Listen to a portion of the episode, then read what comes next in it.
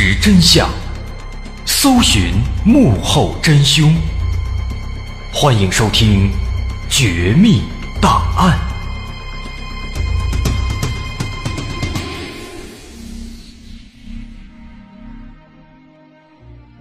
毫无疑问，这段录音的出现，让这整起事件开始变得有点离奇了。那对这段录音的内容和他的表达呈现的方式，警方也做了相应的分析。但是越分析发现越奇怪。首先就是这个森田圣言他在录音当中这个喊话的状态，为什么要一字一顿的呢？什么情况下我们会这样喊话呢？通常来讲。为了让声音传得更远，让远处的人能够听到我们说的话，我们才会这样一字一句的说。那么森田圣言当时他是在对远处的谁喊话呢？我们不知道。而且，您听他这个状态啊，他这个一字一顿的情况，实在是有点夸张。比如这个录音里面这开头，他说这个 SOS，一个 S 的音。他都要分成 I 和 S 两部分来喊，您听听。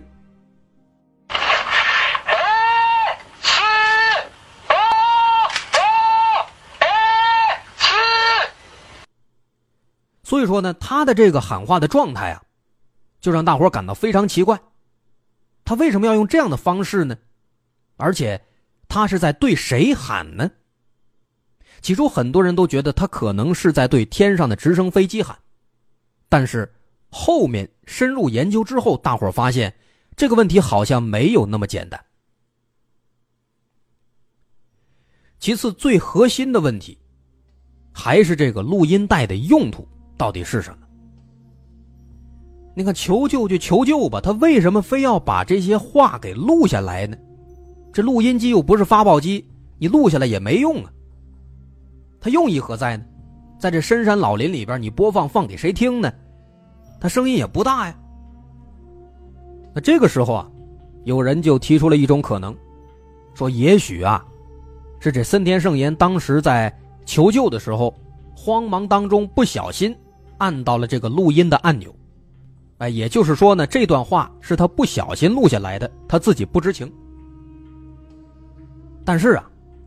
用过这种便携式的小录音机的朋友肯定都知道，一般来讲啊，这个便携式的小录音机，它为了防止用户哎不小心点上录音了，把这个原本内容给抹了，给覆盖了，所以这个录音机在生产的时候呢，都会设置一个功能，就是说，如果你要录音，你只摁那个录音键是不管用的，你必须要把录音键和播放键两个按钮同时摁下去，才能开始录音。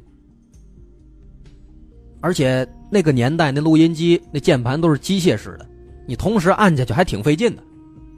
所以说，因为不小心才把声音录下来，这种可能性其实非常非常低。那么这种可能性排除了，他为什么要录这个求救的话呢？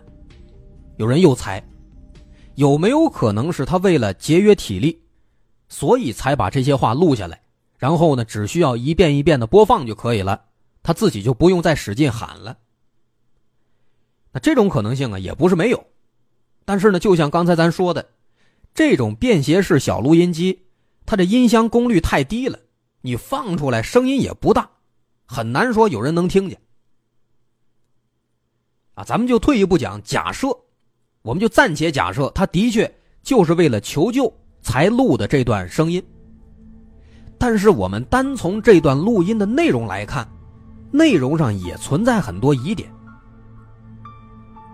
一般来讲啊，这种求救的这种信息，他在录制的时候，在说的时候啊，首先，人们都会先表明自己的身份，然后说我原本来这儿要干什么，我被困的地点具体在哪儿，以及简要的遇难的过程，把这些要素说清了，才能够让收到信息的人准确的过来施救。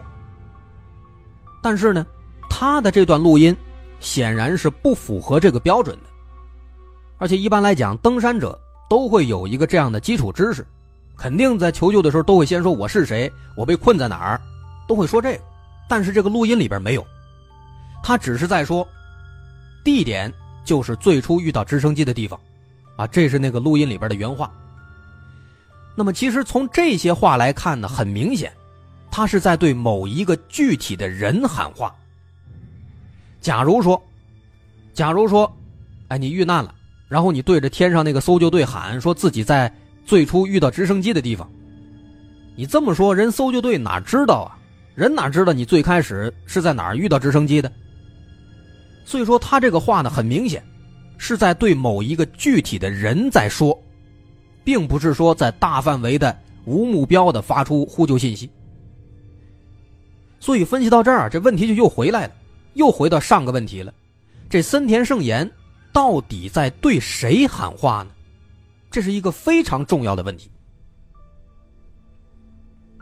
除此之外，摆在面前的问题还有很多。那个巨大的 SOS 那个标志，是不是森田圣言摆放的？如果是，他一个人怎么做到的？这么大的工程量，一般来讲一个人应该是做不了的。那如果不是他摆的，那么摆的人去哪儿了？摆的这伙人是否已经逃脱了？如果没有逃脱，那这伙人的尸体在什么地方？为什么搜救队在这搜了好几轮，只发现了森田圣言一个人的尸体？而且更加诡异的是，这个 SOS 这个标志它出现的时间。为了确认这个标志出现的时间。警方调取了近几年这片地区它的高空航拍记录照片。那么，通过这些航拍照片能看出来，从1984年7月开始，这块地方地面上就隐隐约约的可以看到有这个 SOS 这个标志了。也就是说呢，这个标志在五年前就已经出现了，而森田圣言。他遇难的时间也是在五年前的七月份，但更奇怪的是什么？在这座山上，几乎每年都会出现这个登山者迷路失踪的情况，也经常会调用直升机来搜寻。可是这几年以来，直升机却从来都没有看到过这个标志。既然说它出现了五年了，为什么这几年直升机一直没看到呢？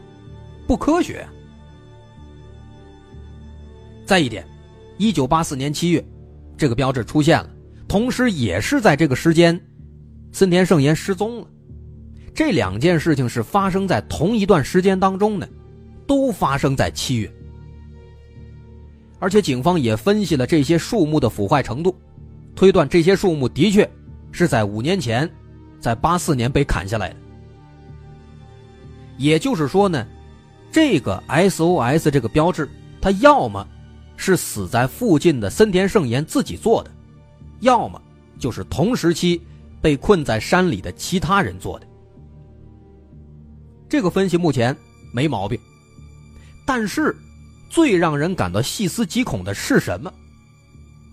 警方调取了1984年7月份的所有的失踪人员记录，发现，在那个月份，甚至在那一年，只有森田圣言。一个人失踪了，没有其他人失踪。既然说没有其他人失踪，那么这个标志是谁做的呢？总不可能有人过去摆着玩吧？不可能啊！总而言之呢，警方是分析来分析去，始终没结果。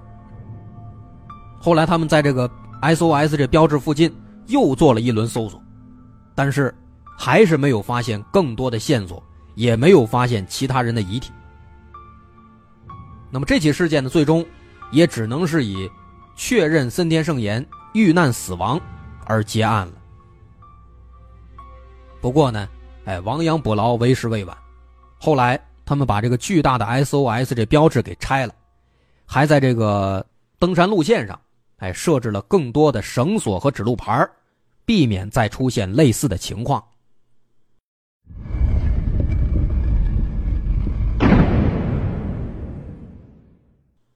目前这起事件很明显，警方无法从事实和证据的角度来推导出整起事件的经过，的确很遗憾。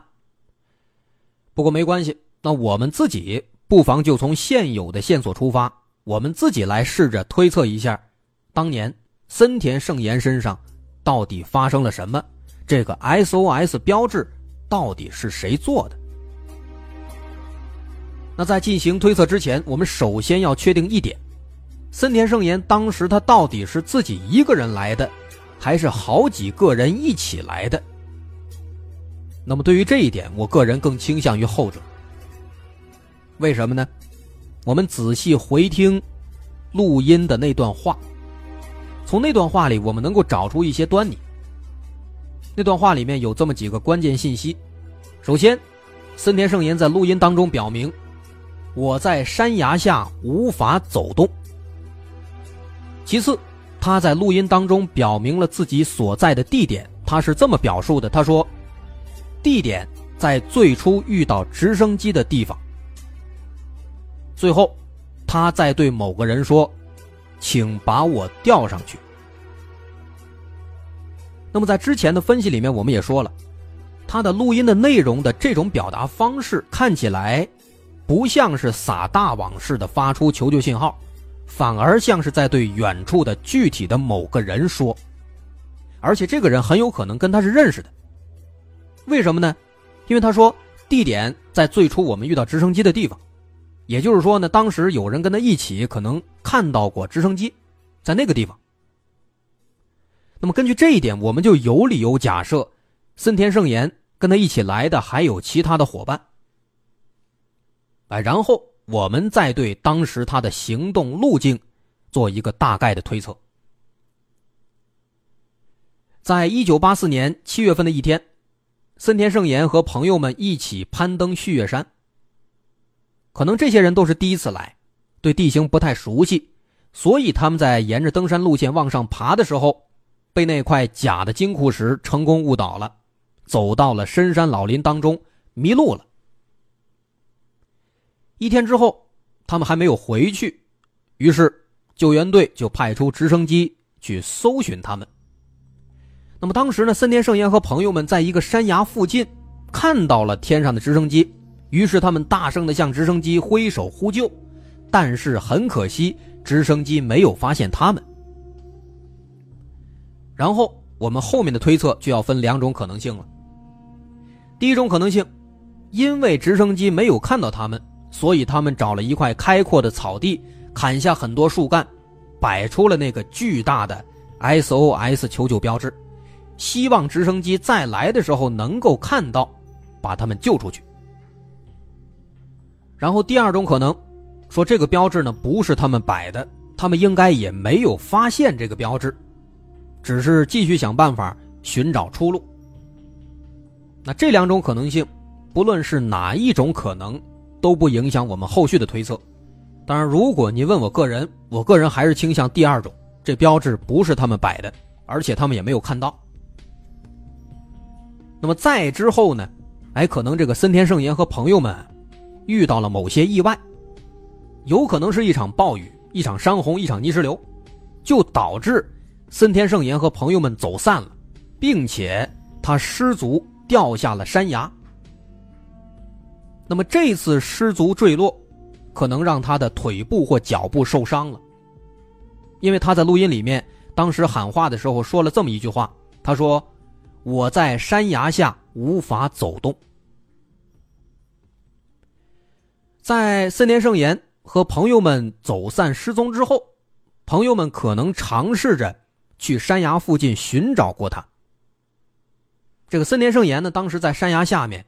很可能也看到了朋友们，于是他就对着朋友大声的呼救，对着朋友说：“我现在在什么什么地方，请把我吊上去。”所以说，在磁带里面，他大喊说自己在山崖下面，在最初遇到直升机的地方，因为一开始他们看到直升机就是在这个山崖附近，但是没想到啊，他呼救了半天，朋友们还是没有听到。他只能继续的大喊，可是呢，长时间的大声呼救让他意识到，体力会被迅速耗尽。可是他手上呢也没有喇叭，没有别的扩音工具，于是他只能够把录音机拿出来，把这些求救的话录下来，然后不断的播放，希望朋友们再过来寻找自己的时候能够听到这录音机的声音。啊，虽然说录音机声音很小，但是聊胜于无啊，这也是他仅有的希望，因为除此之外他没有别的任何工具了，总不能坐以待毙。所以说还是要试一试。那么之后再到后来，他的朋友们可能没有再返回这个山崖附近，所以一直都没有发现他。他的朋友们继续往其他地方寻找出路，哎，最终成功获救，自己走出去了。所以唯独这个走散的森田圣言，他还被困在山里。那么他的朋友们获救之后，他们应该也通知了相关部门。让相关部门来寻找，但是后来仍然是没有找到。那另一边，被困在山里的森田圣言很绝望，在原地等了一段时间之后，他认为自己不能这样等死，于是开始向其他地方慢慢移动。哎，然后他就遇到了那幅巨大的 SOS 求救标志。那这个巨大的标志，肯定比他那录音机要醒目多了，于是。他就在这个 SOS 标志附近等待救援，却没想到这一等就是五年。五年之后，他早就饿死了。那以上，这也许就是森田圣言身上曾经发生的故事。这是我们结合现有的线索和信息做出的最大程度的还原和推测了。不过至此。这个工程量巨大的 SOS 标志到底是谁做的？我们还是没有搞清楚。如果说不是森田圣言和他的朋友们一起制作的，那么这个标志就只能是当时被困在山里的另一个登山团队他们合力制作的。有可能这个登山团队也是被那块假石头误导迷路了，于是他们合力就打造了一个醒目的求救信号。但没想到，没多久之后，人多力量大，他们凭借自己的能力找到了返回的道路，成功获救，就像森田圣言的朋友们一样。而那个巨大的 SOS 标志，就永远的留在那儿了。他们肯定不会想到，五年之后的一九八九年，多亏了这个标志，有两名迷路的登山者成功获救。与此同时。伴随着这个巨大的标志，还留下了一连串的谜团和传说。而这起事件，我们可能永远都不会知道真相。好，我是大碗。如果您喜欢，欢迎关注我的微信公众号，在微信搜索“大碗说故事”，点击关注即可。咱们下回再见。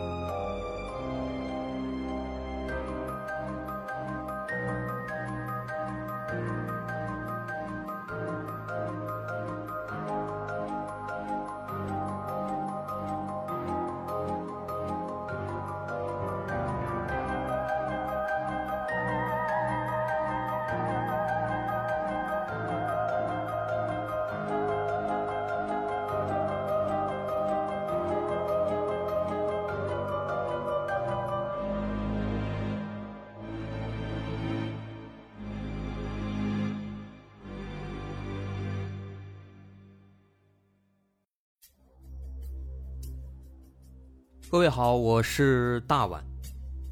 我们的《绝密档案》在喜马拉雅已经陪大家走过了一年多的时间，一年多的时间，我们更新了一百多期节目，在这一百多期的内容里，我们讲述了各种各样的怪奇事件。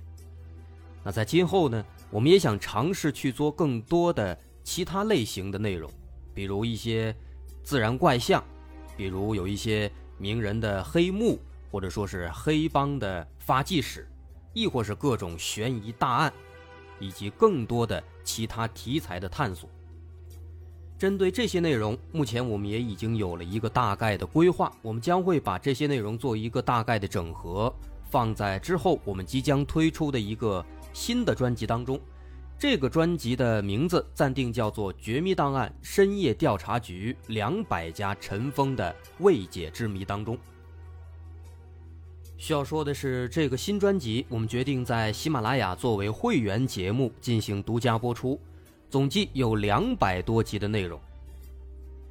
专辑上线时间将会在不久之后的九月九号，大家届时可以在喜马拉雅搜索关键词“绝密档案深夜调查局”，就能够找到这部新的专辑了。在上线前的这段时间当中，也欢迎大家添加我们喜马拉雅工作人员的微信：xmly 零三三零，也就是喜马拉雅四个字的。拼音的首字母加零三三零，xmly 零三三零。添加微信之后，工作人员将会把大家拉进喜马拉雅官方的粉丝群，届时将会有不少福利活动，送喜点、送签名书等等其他惊喜在等着大家。需要特别说明的是，新专辑将会是喜马拉雅的会员专辑。也就是说，如果您是喜马拉雅的会员，就可以免费收听本专辑。目前，喜马拉雅的会员价格为每个月六块钱，六块钱就可以听到我们的两百多集故事，也是很划算了。希望大家能够多多理解，多多捧场。九月九号，我们不见不散。